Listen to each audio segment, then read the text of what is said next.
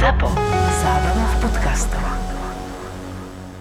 Tento podcast obsahuje opisy fyzického, psychického a verbálneho násilia a tiež opisy brutálneho sexuálneho násilia alebo sexuálnej deviácie páchateľa. Z tohto dôvodu je tento podcast absolútne nevhodný pre poslucháčov mladších ako 18 rokov.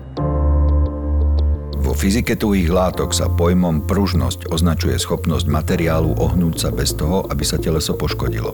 Viac ako pružnosť je elasticita, teda schopnosť materiálu nie len sa ohnúť, ale po odznení sily, tlaku, ktorý na materiál pôsobil, vrátiť sa do pôvodnej veľkosti a tvaru bez poškodenia. Väčšina tuhých materiálov má schopnosti správať sa elasticky, ale existuje limit, kedy sa materiál poddá. Označujeme ho ako bod zlomu. Táto náuka o materiáloch metaforicky pripomína rôznorodosť ľudských charakterov. Oceľ a podobné kovy udržujú atómy v pravidelných obrazcoch. Už pri malom pôsobení tlaku sa atómové väzby môžu zlomiť. V prípade ľudí sú oceľov tí, ktorí majú pevne dané očakávanie od života. Majú striktné predstavy o tom, čo je a čo nie je prípustné a vybočenie z týchto koľají môže skončiť katastrofou. Gumu tvoria materiály z molekúl s dlhým reťazcom. Keď sa guma ohýba, molekuly s dlhým reťazcom sa predlžujú a po skončení pôsobenia sily sa vracajú späť. Ľudia s mysľou ako guma sú flexibilnejší v tom, ako vnímajú život. Vedia sa prispôsobiť aj keď sa niečo začne vyvíjať inak, ako si predstavovali a aj po veľkej záťaži dokážu svoje ja obnoviť len s malým poškodením. Ich ľudský materiál nepraskne nikdy tak rýchlo, ako u ľudí s oceľovým charakterom. Pre ľudský rod sú rovnako dôležití tí, ktorí sú pevní ako oceľ, ako aj tí, ktorí sa naučia rýchlo ohýbať a modifikovať svoje správanie. Ak sa však spoločnosť vo svojich zásadách a morálke zvrhne a prestanú platiť pravidlá etiky, keď sa moci ujmú len, nazvime to, prospechársky gumoví ľudia, môžu tí s oceľovým charakterom dôjsť ľahko k bodu zlomu, ktorý má zničujúce následky na všetkých. Taký je príbeh progresívneho farmára Andrewa Kijova.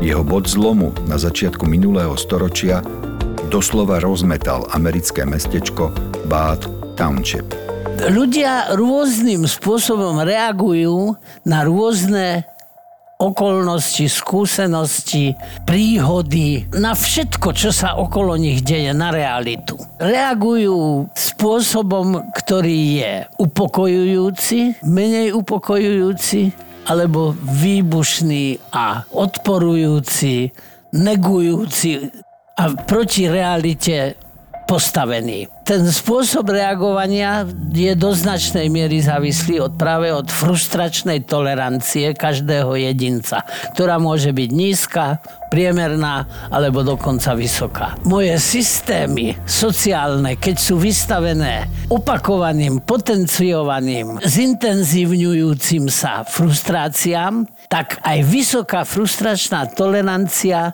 to nemusí vydržať. A môže dojsť teda k tomu, čomu hovorím hovoríme bod zlomu. Frustračná tolerancia každého jedinca je jeho výlučným rysom jeho osobnosti a môže si ju trénovať. Môže sa vystavovať záťažovým situáciám a učiť sa ich zvládať. Človek, ktorý si pestuje seba disciplínu a seba reflexiu, tak toto aj robí v priebehu svojho života, pretože inak by nemohol existovať.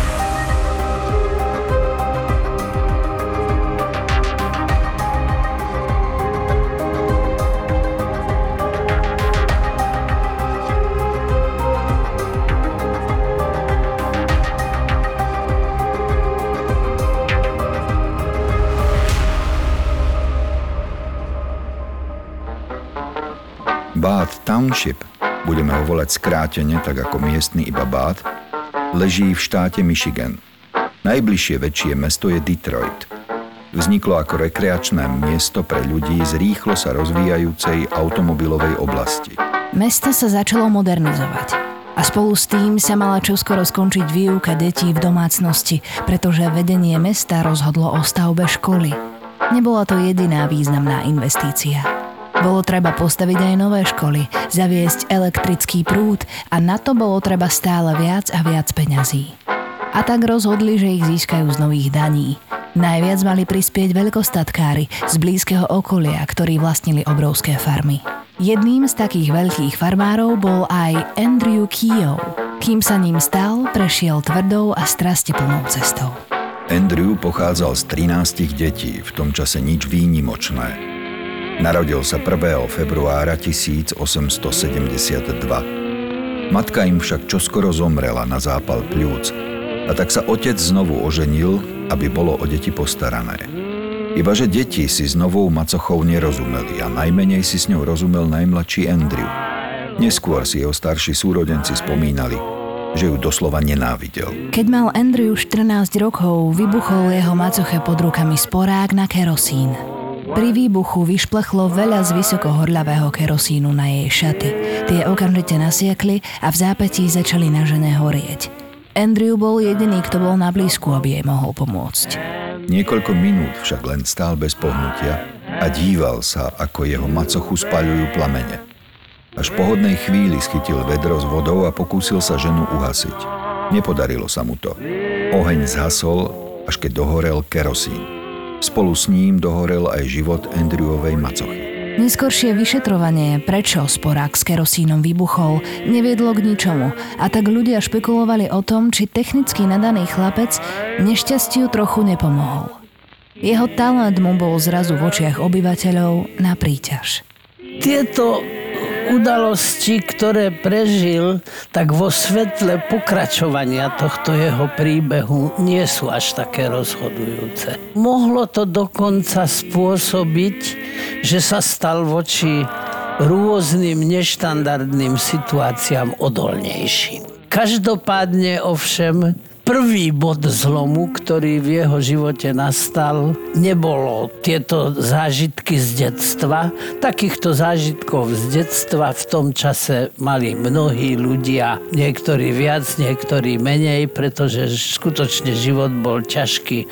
My si to dnes ani nevieme celkom dobre predstaviť. Narodilo sa v rodine napríklad 20 detí tej istej matke a 17, 16, 15, ako kedy z toho zomrelo. A dve dve, tri prežili. A rodičia celú záležitosť zažívali a spracovávali vo svojom vedomí. Hovorilo sa, že dopomohol trošku tomu nešťastiu. Na jakú stranu sa prikláňaš ty? Možno, keby jej bol býval, hneď začal pomáhať, lenže on mohol byť v šoku. Tak, ako reagoval, nie je celkom neobvyklé. Matka mu zomrela na zápal plúc. Ja tam vidím takú jemnú paralelu s dnešnou dobou, kedy fakt to plúcne ochorenie je také často no, preberané. zápal plúc pred e, začatím užívania antibiotík bola smrteľná choroba. Detičky zomierali na zápal plúc, aj dospelí ľudia v plnom rozvoji zdravého života. Základné vzdelanie získal Andrew doma. Čítať a písať sa naučil od starších súrodencov a týchto naučila voľakedy nebohá matka. Od malička ho však zaujímala fyzika a chémia a tak sa prihlásil na strednú školu a po nej aj na vysokú. Na univerzite v Michigane študoval úplne nový odbor – elektrotechniku. V tom čase bol jedným z mála. Na univerzite sa spoznal s Ellen Price. Pochádzala z mesta Lansing a jej rodine sa vodilo viac ako dobre. Po absolvovaní univerzity si začal Andrew zarábať ako elektrotechnik. Elektrifikácia bola v plnom prúde. Odborníkov nebolo veľa a tak aj platy boli veľmi slušné. Andrew zarábal dobre tom čase to bola súčasne odmena aj za vysokú rizikovosť. Mnohých elektrikárov zabil elektrický prúd alebo zhoreli na uhol pri montáži elektrického vedenia. Aj Andrew sa stal obeťou nehody. Pri prácach v St. Louis padol z elektrického vedenia, ktoré montovali. Bolo to z výšky 10 metrov a dopadol priamo na hlavu. Zostal v kóme, ale ako zázrakom sa z nej po dvoch týždňoch prebral. Hoci Andrew odišiel z nemocnice po svojich, nebol z gumy a jeho vnútorná oceľ utrpela vážne škody. Nič už nebolo ako predtým. Stal sa hašterivým, veľmi rýchlo v ňom vybuchoval hnev, dokonca agresivita. Najviac ho vedel rozčúliť odpor alebo iné názory, neporiadok a svoj vôľa. Často to v ňom vrelo.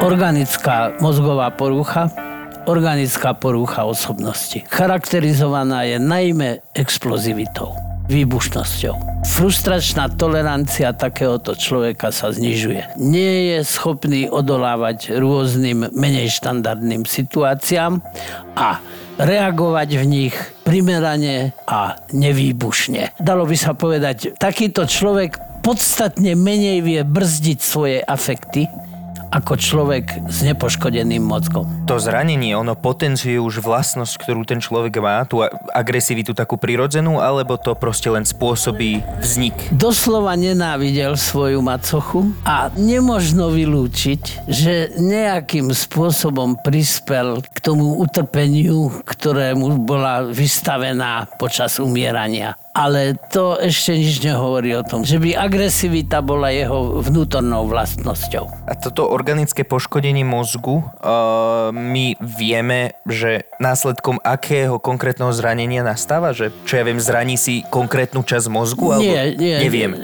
Ťažký otraz mozgu s bezvedomím sám o sebe už je vždy spojený s kontúziou mozgovou a teda s mliaždením, s poškodením mozgu.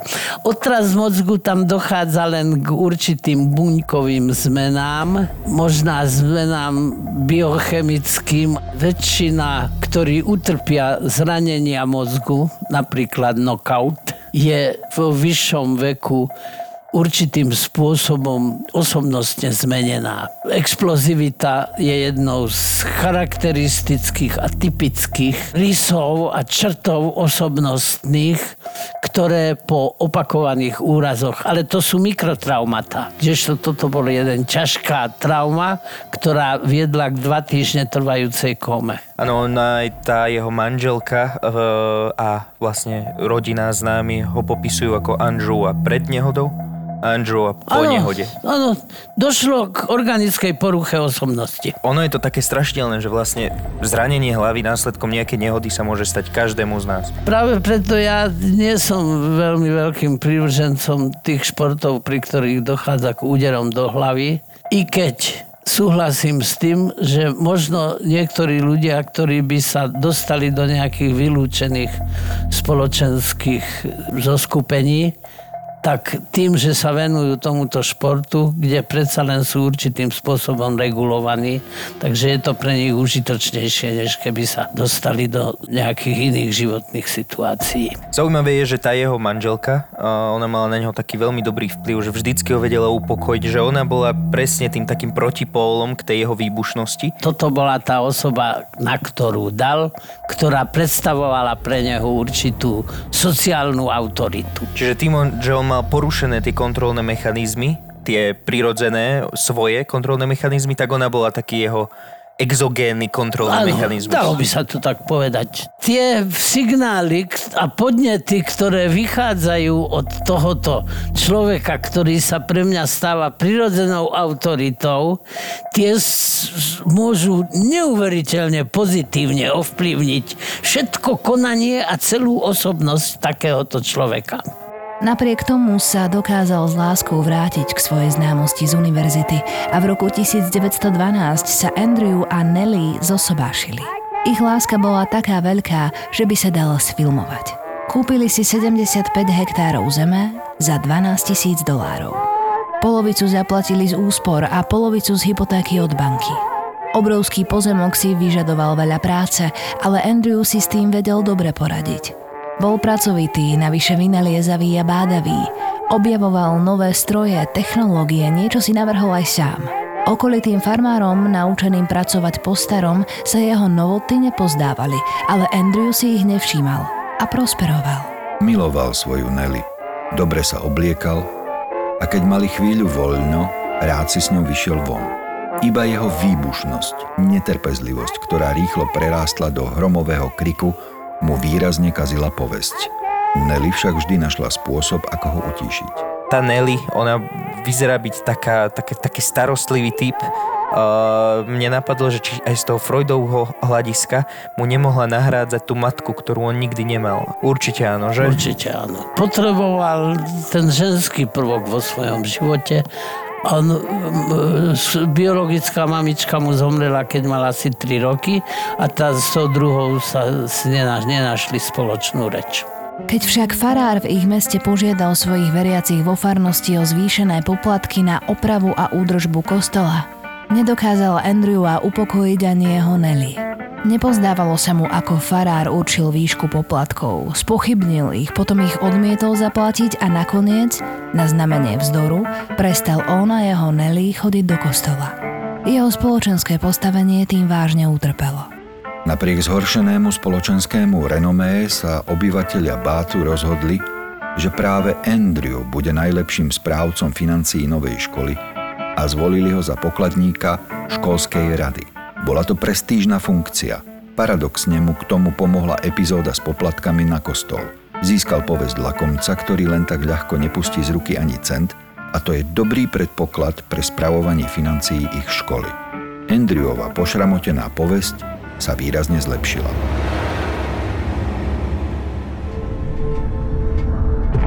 Sedíš v zafajčenej kancelárii. Cigaretový dym len veľmi lenivo smeruje k pootvorenému oknu. Svit mesiaca osvetľuje list od manželky obete, ktorá ťa zúfalo prosí o pomoc. Nedokážeš sa poriadne sústrediť a nevieš si predstaviť, kto by sa mohol dopustiť takéhoto činu. Takéhoto činu. Vieš, že existuje napínavá detektívna hra plná nečakaných zvratov a podmanivej atmosféry, v ktorej hlavným hrdinom si ty? Obsahom hry sú autentické materiály, dokumenty, ale napríklad aj fyzické dôkazy zaistené na mieste činu. Všetko si musíš prečítať a preskúmať. Hľadať motívy, eliminovať podozrivých, prelomiť tajné šifry, kódy a určiť, kto je vrah. Je dôležité pochopiť motívy podozrivých, sledovať detaily, spájať si fakty a hľadať súvislosti.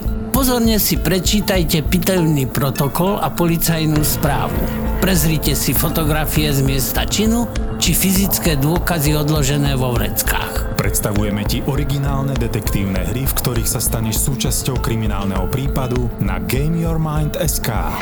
A vďaka podcastu Vražedné psyche získavaš 10% zľavu. Stačí zadať kód PSYCHE10. Začiatkom 20. rokov sa však všetko pokazilo. Prišli neúrodné roky a príjmy sa radikálne znížili. Banka však trvala na splátkach. Do toho mesto odsúhlasilo zvýšenie daní veľkým farmám, ako bola tá Andrewová. Začala sa kaziť technika, ktorú nakúpil za mnoho peňazí a nebolo na opravy. Ohlásili sa exekútory a brali mu aj to málo peňazí a vecí, ktoré potreboval na prácu. Keď sa zdalo, že už nemôže byť horšie, ochorela Nelly. Dostala tuberkulózu. V tých časoch to bola smrteľná, len ťažko liečiteľná choroba. Málo účinná liečba bola drahá. Nelly musela chodiť do sanatórií. Andrew na to nemal a tak sa začal zadlžovať. Všade a u každého, kto by mu bol ešte ochotný požičať. Počase jeho dlžoby narástli do takej výšky, že bolo nereálne, aby ich Andrew niekedy splatil. Stále častejšie sa dostával do potýčok s ľuďmi v meste. Najmä s tzv. prominentami spoločenského života mal vážne rozpory. Jeden z nich, Emory Hikes, sa nevedel zmieriť s tým, že ho Andrew predčil vo voľbách na funkciu pokladníka v školskej rade. Nevynechal žiadnu príležitosť útočiť na svojho rivala, ktorý sa zmietal v dlhoch, nešťastí a v strachu o chorú manželku. Poslednú ranu mu zasadil svojim prejavom, v ktorom sa pýtal Ako sa môže tento muž starať o vaše financie, keď sa nedokáže postarať o vlastnú firmu? Tento úder už Andrew Kijov neustál.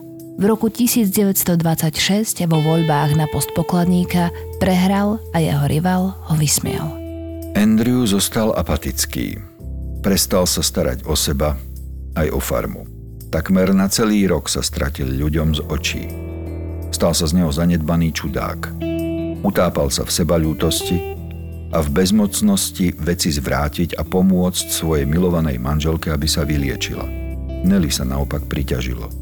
Jej prognózou bola blízka smrť. Áno, tuberkulóza v tom čase pred antibiotikami bola smrteľná choroba. Nedá mi nespomenúť súčasnosť a situáciu s vakcináciou.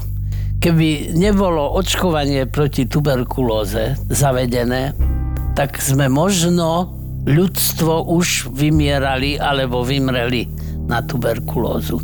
To bola veľmi nákazlivá choroba, vymierali celé rodiny. Očkovanie rozvoj tejto choroby zastavilo. Dnes ešte existuje, ale zďaleka nie je smrteľná. Tuberkulóza je ochorenie, ktoré postihuje všetky systémy ľudského organizmu, ale najviac a najčastejšie plúca. Väčšina e, ľudí umierajúcich na tuberkulózu umiera na jej plúcnú formu. On sa dostal do takej špirály nešťastí a to v kombinácii s tou jeho anamnézou tam bolo možné predpokladať? V každom prípade tie zážitky z ranného detstva nejakým spôsobom zapadajú do dynamiky celého jeho životného príbehu, ale v každom prípade rozhodujúci bol úraz hlavy, ktorý utrpel a z ktorého sa vystrábil v úvodzovkách po dva týždne trvajúcej kome. Tam ten mozog bol poškodený.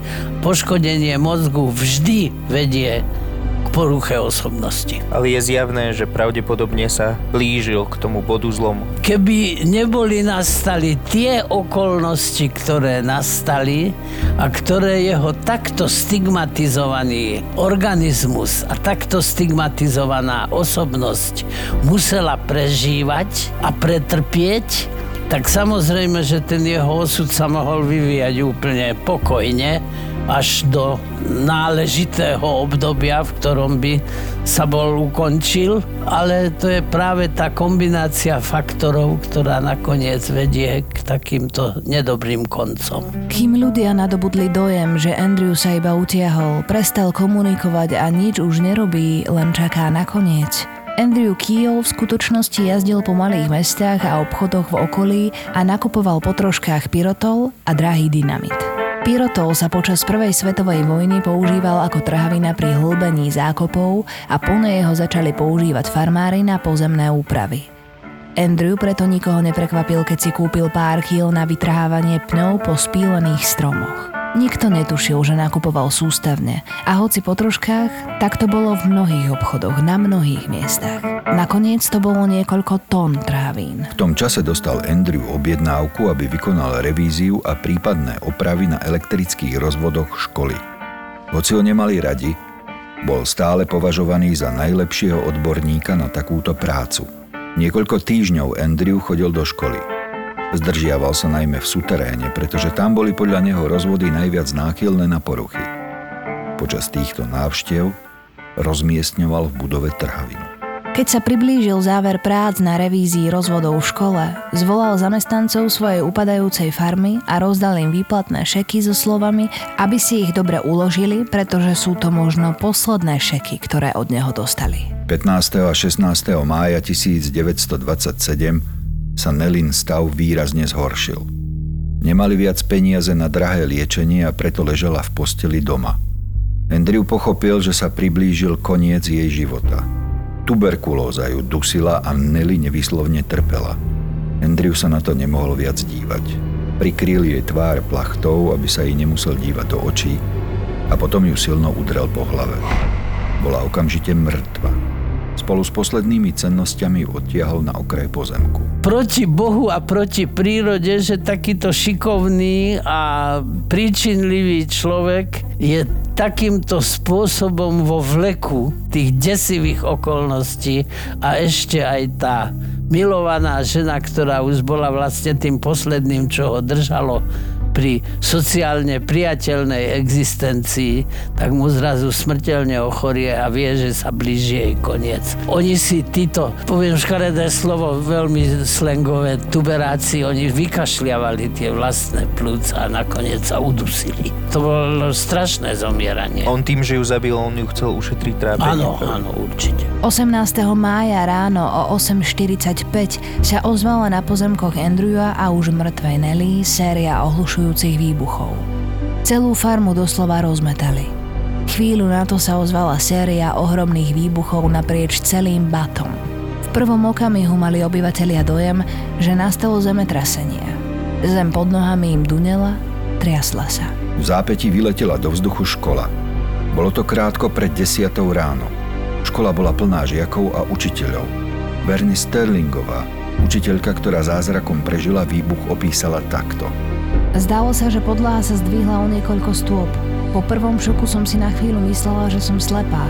Keď to opadlo, trieda bola plná sutín, stolíkov a kníh. Výbuch niektoré deti vyhodilo vysoko do vzduchu. Niektoré dokonca vyhodil von z budovy cez okná. Severné krídlo školy sa po explózii zrútilo. Steny sa rozpadli a strecha spadla na zem. Zavalila deti. Monty Ellsworth, Kijovou sused, to opísal. Pod strechou bola kopa asi piatich alebo šiestich detí a niektorým z nich trčali ruky, niektorým nohy a iným len hlava. Boli na nepoznanie, pretože boli pokryté prachom, omietkou a, a krvou. Nebolo nás dosť na to, aby sme strechu posunuli. Monty Ellsworth preto nasadol do auta, aby zo svojej farmy priviezol laná a všetko potrebné na zodvihnutie spadnutej strechy a vyslobodenie zranených a zavolených detí. Po ceste stretol auto s Andrewom Kijovom. Myslel si, že ide na pomoc ostatným, zachraňovať ľudí. Keď Andrew dorazil na miesto pred školou plné chaosu, prachu a kriku, rozbehol sa k nemu jeho rival z volieb do školskej rady, Emory Hugh. Organizoval na mieste záchranné práce a chcel do nich zapojiť aj Andrewa. Priblížil sa k autu a vtedy Andrew vytiahol pušku. Otočil sa a vystrelil do zadných sedadiel svojho voza. Ktorý streľba iniciovala, zabil Andrewa, Emoryho aj malú iba 8-ročnú Cleo Clayton, ktorú len chvíľu predtým zachránili spod trosiek spadnutej školy. Zasiahla ju jedna z tisícov črepín, ktoré explózia vymrštila do okolia. Andrew Keogh totiž naplnil celé auto klincami, nástrojmi, sklenenými črepinami a fľašami, všetkým, čo mohlo urobiť výbuch ničivejším a zabiť čo najviac ľudí. Jeho zámer sa mu podaril. Črepiny zranili desiatky ľudí. Tento výbuch prinútil záchranárov, aby okamžite zastavili práce. Nadobudli presvedčenie, že v budove a okolí môžu byť nastražené ďalšie výbušniny. Tie predchádzajúce totiž explodovali, keď ich spustil časový mechanizmus, ktorý Kijov sám vyrobil. Ich obavy boli opodstatnené. Pátrací tým našiel ďalších 230 kg dynamitu, ktorý neexplodoval. Zliehala mu rozbuška. Ak by sa to nestalo, je pravdepodobné, že počet obetí by bol až dvojnásobný. Po skončení záchranných prác v škole a okolí zašli obyvateľia Báthu a záchranári na farmu Andrewa Kioa. Bola zrovnaná so zemou. Na jej okraji našli obhorené telo manželky Nelly s prerazenou lepkou. Na plote zanechal Andrew odkaz. Bol napísaný úhľadne, veľkými tlačenými písmenami na drevenej doske.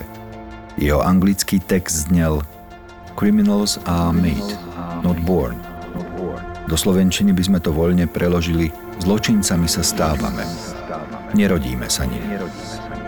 Ešte voľnejšie by sme dnes tieto slová mohli interpretovať ako oznam a ospravedlnenie Andrewa Kijoa, že ho k zločinu dohnali okolnosti. Prečo museli ale zomreť nevinní ľudia a ešte k tomu deti? Prečo v škole? Prečo sa nepomstil tým ľuďom, čo mu blížili? Čo ja viem, napríklad, dajme tomu banke, ktorá mu brala majetok. Mal pocit, že celé ľudstvo je proti nemu postavené. Nebol psychiatricky vyšetrovaný, či by sme to už ako paranoidnú organickú psychózu brali, alebo len organickú poruchu osobnosti. Forenzne, keby bol prežil, keby bol psychotický, tak nemôže byť potrestaný. Ale je to inak v iných právnych systémoch a inak v našom právnom systéme. Náš právny systém je v tomto smere veľmi mravný, pretože nepríčetný páchateľ nemôže byť potrestaný, ale musí byť liečený. Zmenšenie príčetný musí byť potrestaný, ale môže byť aj liečený a plne príčetný musí byť potrestaný. Čo myslíš, že to bolo v tomto prípade? Zmenšenú príčetnosť by som mu priznal v dôsledku toho organického mozgového poškodenia tá situácia a tie okolnosti ho zomleli. Pravdepodobne by to bolo bývalo zomlelo aj človeka nepoznamenaného poškodením mozgu, ale s pravdepodobnosťou blížiacou sa istote ten posledný vývoj, ktorý viedol k tomu extatickému, desivému koncu, ten už bol vlastne poznamenaný tou kombináciou všetkých spomenutých faktorov. Ale v podstate úraz hlavy spôsobil, že bola u neho prítomná organická osobnostná porucha, explozívna. Emočne a afektovo instabilná, impulzívny typ. Takto som stanovil psychiatrickú diagnózu. Tie opakované, potenciujúce sa, vystupňované traumy, ktoré ďalej zažíval, tak tie už nezniesol. To bol ten bod zlomu, tá posledná kvapka. Ochorenie manželky a ekonomický krach. Mohli by sme subsumovať tie jeho činy pod pojem terorizmus? Bol to teroristický čin. On sa pomstil nevinným ľuďom za príkoria, ktoré prežíval. Inštitúcie, banka, nemilosrdne od neho žiadajúca splácanie dlžôb a ešte aj penalizácie a ja neviem čo všetko možné. Veď on už určite tie dlžoby mal aj splatené, ale oni narastali stále, pretože vieme, že tam sa to dostane do jednej špirály úrokov a to už sa nedá splatiť. A teraz to memento. Zločincami sa ľudia stávajú, nie rodia. Výbuchy, ktoré mal na svedomí, zabili 45 ľudí, prevažne žiakov školy, väčšina ešte nemala ani 15 rokov. Jeho manželku Nelly pochovali rodičia, ale odmietli na kríž dať meno jej manžela. Pochovali ju ako Nelly Price. Pozostatky Andrewa Kioa pochovala jeho sestra v neoznačenom hrobe. Jeho čin je považovaný dodnes za jeden z najhorších útokov jednotlivca v dejinách. Je súčasne strašným mementom, aby sme cudzie utrpenie preciťovali ako svoje vlastné. V opačnom prípade, ak dôjde k bodu zlomu, nás môže strhnúť so sebou. Poškodení mozgu to má veľa ľudí. Proste nehody sa stávajú na bežnom poriadku, niektorí si to zapričinia svojim príčinením, niektorým sa to stane ako náhoda, ale ako predísť takýmto tragédiám v budúcnosti? No rozpoznať to, diagnostikovať a liečiť. Nedá sa to vyliečiť, ale dá sa liečiť pretože áno, sú toxické poškodenia mozgu u chronických alkoholikov, toxikomanov, sú pourazové, potom sú kombinované. Zrovna tieto dva druhy sa kombinujú, pretože v opitosti alebo pod vplyvom utrpí žúra slavy. No ale napríklad u niektorých úpolových športov aj napríklad pri pôrode poškodenie mozgu môže nastať. Explozivita, afektová nestabilnosť je charakteristickým kardinálnym príznakom mozgového poškodenia. Či môže sa to u nich takýmto spôsobom prejavovať? No ale tak, takýmto desivým sa to väčšinou predsa len neprejavuje. To bol jeden prípad. Nevieme, či ešte v histórii sa niečo podobného stalo. Daj dajme tomu, že mám podozrenie u niekoho na takéto nejaké ochorenie. Títo ľudia sa podľa mňa necítia psychicky chorí, necítia potrebu ísť napríklad k psychiatrovi. Ako takéhoto človeka dostať k tomu psychiatrovi, keď viem, že by Pokiaľ mu to pomohlo? neprekročí zákon, ťažko. Nemôžeme ho k tomu prinútiť. Není taká sila, ktorá by ho k tomu prinútila. To je to strašidelné, že ťažko sa predchádza takýmto veciam. Veľmi ťažko, veľmi ťažko, veľmi ťažko.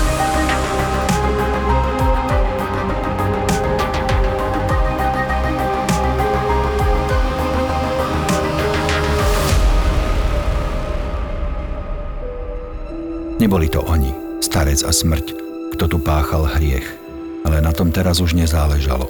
Boli proti tej presile sami. Žiadne dobro nevideli. Len malú včelu, ktorá priletela odkiaľ si z boku. Ťažko bolo povedať, čo je z boku, proste ju zrazu obaja zaregistrovali. Letela pomaly a placho. Nikdy viac sa neodvážuj postaviť sami. Z pohľadu na včelu ho vytrhol burácajúci hlas.